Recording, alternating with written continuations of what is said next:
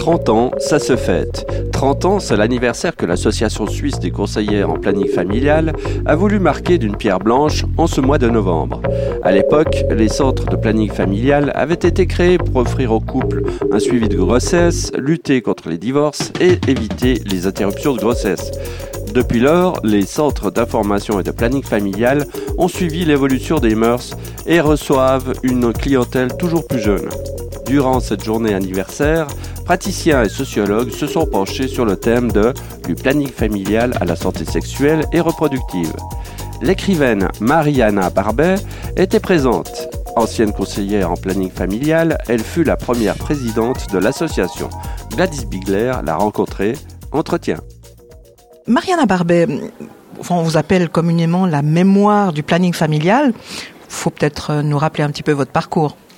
J'ai commencé mon, mon, travail euh, comme documentaliste à ce qui était à l'époque le centre de planning de Profamia, Profa aujourd'hui. Et puis j'ai fait la formation des conseillères en planning familial au CHUV et j'ai commencé à travailler à la consultation autour des années 70, début des années 70. Et j'y suis restée euh, un certain nombre d'années comme conseillère et ensuite j'ai fait de la formation des personnes qui se destinaient à cette profession. Voilà. Puis j'ai pris ma retraite. et entre deux, vous avez fait du journalisme et de l'écriture beaucoup. Oui, beaucoup. Et j'ai créé les. Je me rappelais que j'ai créé les premiers ateliers d'écriture en Suisse romande. Maintenant, il y en a partout, partout, partout. Mais je continue et j'ai beaucoup de plaisir avec ce travail d'expression qui n'est pas si loin finalement du travail au planning familial parce qu'il s'agit encore et toujours de gens qui racontent leurs histoires. Et ça, j'aime beaucoup. J'ai toujours beaucoup aimé. Alors, vous nous avez raconté tout à l'heure euh, votre premier choc contraceptif, c'était en 1964 aux États-Unis, raconté. Je sais pas si c'était le premier choc contraceptif, je crois que c'est quand on doit soi-même euh, utiliser un moyen de contraception, puis à l'époque, il n'y avait pas la pilule qu'il y a ce premier choc. Mais effectivement, j'étais en 64 aux États-Unis, j'ai visité beaucoup de centres de planning. Euh, parce qu'on commençait à parler de la création de centres euh, à Lausanne. Et j'ai entre autres euh, vu un tout premier stérilet. On venait vraiment de perfectionner cette méthode et ça m'a un peu effrayée parce qu'ils me l'ont montré avec une immense tige qui était en fait la tige pour l'insérer. Mais j'ai pensé qu'on allait mettre euh, ça à l'intérieur du corps et je me disais, oh là là, ça, c'est un peu un instrument de torture ce truc-là. Mariana Barbet, dans, dans, vos premières années d'activité au planning familial ici à Lausanne, quelles étaient les questions, les domaines d'activité qui étaient prioritaires? Euh, il y avait deux, en fait, deux grandes préoccupations. Une, c'était le nombre d'interruptions de grossesse, euh, légales, pas légales, qui était vraiment très préoccupant dans les années 60. On estimait à 60 000 le nombre d'avortements en Suisse. Et puis, euh, du côté des églises en particulier, il y avait le souci des couples et des familles, de leur bien-être. On commençait à voir un peu beaucoup de divorces. Et l'idée, c'était, euh, à tort sans doute, mais enfin l'idée, c'était que si les gens avaient une vie sexuelle sans crainte, sans souci, il y aurait peut-être moins de divorces, moins de conflits. Bon, ça, c'était un peu illusoire, mais on avait en tout cas le souci de l'épanouissement du couple. Donc, c'était très orienté couple et famille. Mais très très vite, enfin il y a eu mai 68 à peu près au moment de l'ouverture du centre de Profa Georgette à Lausanne, et puis ensuite en Suisse, en Suisse dans, au début des années 70, l'arrivée des jeunes petit à petit, mais assez euh, en masse en fait, qui venaient chercher des informations et des moyens de contraception. Euh, je me souviens qu'il y avait dans les structures de ce centre une commission spirituelle et morale. Aujourd'hui on dirait une commission d'éthique, mais c'était un peu la même idée. Euh, qui s'est penché sur la question de savoir si on allait accepter en consultation au centre des célibataires. Alors ça, ça dit beaucoup, je trouve, sur l'esprit le, de l'époque, mais très très vite on s'est rendu compte qu'il n'était pas question même de s'interroger là-dessus, que les jeunes arrivaient et qu'il fallait répondre à la demande et surtout euh, avoir aussi une, une vision claire euh, des droits des mineurs, mais aussi des responsabilités du centre. Donc ça a été très au, cœur des réflexions dans ces années-là de comment recevoir les jeunes. Et puis, il y avait toujours, bien sûr, la question de l'interruption de grossesse, euh, de comment accompagner les femmes qui se trouvaient face à une grossesse non désirée. Et ça, ça, existe toujours, mais heureusement dans une proportion bien moindre. Et rappelez-nous pourquoi on faisait de l'éducation sexuelle dans les années 40. oui, ça c'est. J'aime beaucoup euh, cette histoire. C'est, on a commencé effectivement pendant la guerre à donner des cours dans les villages, des dames d'église qui allaient et des médecins, des médecins aussi, qui allaient dans les dans les villages, là où les hommes étaient mobilisés, parce que les familles, les mamans en particulier, étaient très très préoccupées par la présence de tous ces soldats et toutes ces jeunes filles qui arrivaient à l'âge où, ma foi, les soldats ça les intéressait. Donc, euh, il a fallu euh, mettre en garde ces jeunes demoiselles contre la présence militaire. Puis après, ce sont les églises qui ont continué à assurer un certain nombre, avec des médecins, mais sous l'égide de l'Église, un certain nombre de cours d'éducation sexuelle jusqu'à la création du service, euh, je dirais, officiel en 69, aussi dans le cadre de, de Profamilia. Alors justement, vous parlez de 69, moi je vais revenir un an plus tôt, 68, la grande révolution euh, disons, la grande révolution sexuelle de 68 Qu'est-ce que ça a apporté? Non, c'est venu, c'est venu plus, un petit peu plus tard chez nous, 71, 72, où on a commencé à voir des jeunes filles de 15, 16 ans qui venaient au planning. Mais ce qu'il faut, ce qu'il faut se rappeler, c'est aussi l'introduction de la mixité dans les écoles qui date de la fin des années 50, je crois, dans le canton de Vaud. Enfin, je suis plus très sûre des dates, mais c'était aussi une, grande nouveauté hein, que garçons et filles soient dans les mêmes classes, etc. Donc c'est tout un mouvement de société en fait euh, qui a préparé ce qu'on appelait par la suite la cohabitation juvénile, juvénile c'est-à-dire des jeunes qui avaient des relations sexuelles ensemble avant le mariage, et ce qui a été rendu possible, il faut le dire, par la pilule, parce que avant cela, il y a eu un abaissement de l'âge aux premières euh, relations sexuelles chez les filles très très important dans ces années-là. Les garçons, ça a changé aussi un tout petit peu, mais pas beaucoup. Mais les filles, c'est vraiment très très significatif. Donc, il a fallu qu'on réponde à ce changement de société. Et puis dans le canton de Vaud même en Suisse romande, on a eu un précurseur en matière d'éducation sexuelle, c'était le docteur Bugnon. Vous m'en dites deux mots, vous l'avez bien connu. Oui, je l'ai bien connu. C'était une figure très charismatique, mais on en a tellement parlé, c'est difficile de résumer le docteur Bugnon. Mais il avait une sorte de vision. Euh, et puis c'était un homme d'envergure qui a, qui a donné, oui, une, une sorte de à la fois de vision et puis il nous incitait à oser faire des choses.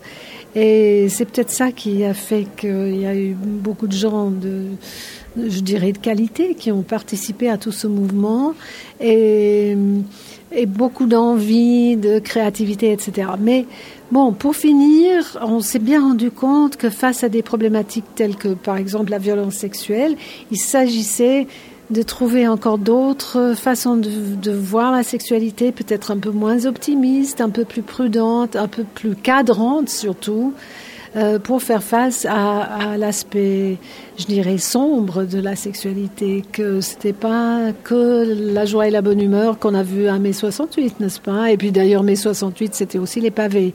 Et, et je crois qu'on a mis du temps dans les équipes d'éducation sexuelle et de planning pour pouvoir aborder la question de la violence.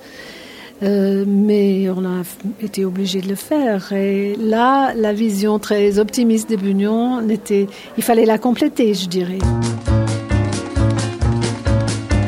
Les enfants des chômeurs, des sans-abri, des RMistes reçoivent le meilleur de ce qui passe sur nos listes. Couverts de pied en cap, des vêtements, des grandes marques. Fini le handicap, et bien malin qui les remarque ça gêne beaucoup moins. Et quand ils se lavent les mains, je vous jure, on s'y tromperait. On dirait des enfants des vrais. Ça ne se voit pas du tout, pas du tout. Ça ne se voit pas du tout. Ça ne voit pas du tout, pas du tout. Ça ne se voit pas du tout. Ces gens dans le métro qui nous imposent leur musique, ou ceux qui parlent trop en recherchant le pathétique Jamais vous ne croiriez qu'ils sont vraiment ce qu'ils prétendent. Ils sont bien habillés, y en a qui sentent la lavande. Leur faire la charité, moi, j'aurais peur de les vexer. Entre nous, franchement, ils sont pauvres ou ils font semblant? Ça ne se voit pas du tout, pas du tout. Ça ne se voit pas du tout. Ça ne se voit pas du tout, pas du tout. Ça ne se voit pas du tout. Mon épicier m'a dit qu'autrefois dans le voisinage, il y avait des taudis le paysage. Il devait s'y passer les choses que l'on imagine. On ne pouvait laisser proliférer cette vermine. On les a remplacés par des immeubles polissés. Ce qu'on a fait les habitants, oh, ils sont relogés depuis longtemps. Ça ne se voit pas du tout, pas du tout. Ça ne se voit pas du tout. Ça ne se voit pas du tout, pas du tout. Ça ne se voit pas du tout. Ma fille a fauté, j'ai failli la mettre à la porte. Mais j'étais révolté à la seule idée qu'elle avorte. Il y a des endroits où l'on peut arranger les choses. Et tout le monde croit qu'en ce moment, elle se repose. Elle a eu son bébé, oh, il était bien un peu foncé, mais tout de même assez mignon. Ce sera mieux pour l'adoption. Ça ne se voit pas du tout. Ça ne se voit pas du tout. Ça ne se voit pas du tout, pas du tout. Ça ne se voit pas du tout. Fils qui est très beau va bien se décider, j'espère, reprendre le flambeau de la famille et des affaires. Il n'a pas l'air pressé de rechercher le mariage. J'ai beau lui présenter des jeunes filles de son âge. Il n'y a que des garçons qui viennent le voir à la maison. Mais s'il avait des coups pervers, je le saurais, je suis sa mère. Ça ne se voit pas du tout, pas du tout. Ça ne se voit pas du tout. Ça ne se voit pas du tout, pas du tout. Ça ne se voit pas du tout. Par les œuvres de la paroisse. Je suis trop occupé pour éprouver la moindre angoisse.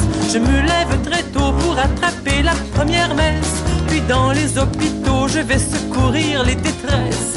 Oui, j'aime mon prochain et je m'applique à faire le bien. Car j'ai un cœur très généreux, mais j'ai l'impression, c'est curieux. Ça ne se voit pas du tout, pas du tout. Ça ne se voit pas du tout. Ça ne se voit pas du tout, pas du tout. Ça ne se voit pas du tout. Ça ne se voit pas du tout, pas du tout. Pas du tout. Ça ne se voit pas du tout, pas du tout. Ça ne se voit pas du tout. Vous avez l'habitude de dire que aussi bien la sexualité que le planning familial, c'est un terrain en constante évolution. Oui, complètement. Et quand j'ai quitté le planning euh, sur le terrain, j'ai continué à faire de la formation, mais je n'étais plus, euh, je donnais plus des consultations. En 83, euh, on n'avait pas encore le SIDA. En tout cas, on commençait tout juste à en parler. Euh, la procréation médicalement assistée arrivait aussi sur le, devant de la scène, je dirais. Euh, toute la question des abus sexuels, où aujourd'hui, il me semble des fois qu'on parle que de ça, enfin bon, euh, aussi. Et puis les flux migratoires, l'arrivée de beaucoup de populations étrangères, qui a aussi beaucoup modifié le paysage euh, des consultations et toute la question des valeurs, des pratiques, des coutumes euh, a, a, dû être euh, empoignée, alors que euh, quand nous on a commencé, ben, il y avait, il y avait vraiment pas tout ça. Donc je veux pas dire que c'était facile pour nous, mais c'est vrai que c'était moins complexe en tout cas. Mariana Barbet, aujourd'hui on change de nom, on ne parle plus de centre de planning familial, on parle de centre de santé sexuelle et reproductive. Est-ce qu'on n'est pas là face à un retour en arrière? Non, non, je crois pas. Je crois que c'est jamais un retour en arrière, ce genre de choses. Mais ces noms ont toujours posé des problèmes. Vous savez, en France, d'abord, ça s'appelait la maternité heureuse. Aux États-Unis, ça s'appelait la planification parentale. Alors, on a parlé de contrôle des naissances, et puis finalement, ici, on a adopté planning familial, mais personne n'était convaincu. C'était un anglicisme, c'est bon.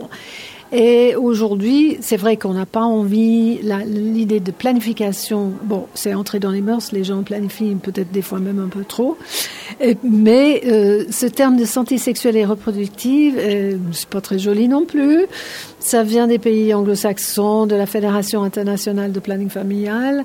Euh, la santé est à l'ordre du jour. C'est vraiment, euh, je dirais, c'est une, une, nouvelle norme. Il faut être en bonne santé, il faut s'occuper de sa santé. Bon, c'est vrai que c'est mieux si on est en bonne santé que si on est en mauvaise santé. On est bien d'accord. Mais il y a une sorte de norme maintenant. Mais personne ne peut être contre la, santé. Donc, d'inclure dans la santé la santé sexuelle, euh, et reproductive, mais enfin ça, ça comprend déjà cette idée, euh, ça ne peut être en soi qu'une bonne chose, puisque tout le monde est d'accord.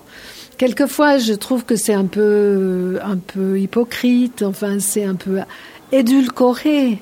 euh, la notion de sexualité, enfin le vécu de la sexualité. Euh, c'est pas que de la santé, la sexualité, c'est du plaisir ou c'est du déplaisir. Enfin, c'est des maladies quelquefois, c'est beaucoup de choses variées et diverses, bonnes et mauvaises. Et puis euh, de tout mettre sous, le, sous cette appellation santé, c'est un petit peu facile, je trouve parfois. Mais bon, il faut être réaliste. Personne n'est contre la santé, donc ça permet aussi d'avoir des subventions, d'assurer la, la, pérennité des institutions, etc. Donc stratégiquement, c'est une bonne idée. Philosophiquement, c'est discutable, mais ma foi, on est dans la pratique dans ces choses-là. Mariana Barbet, je vous remercie.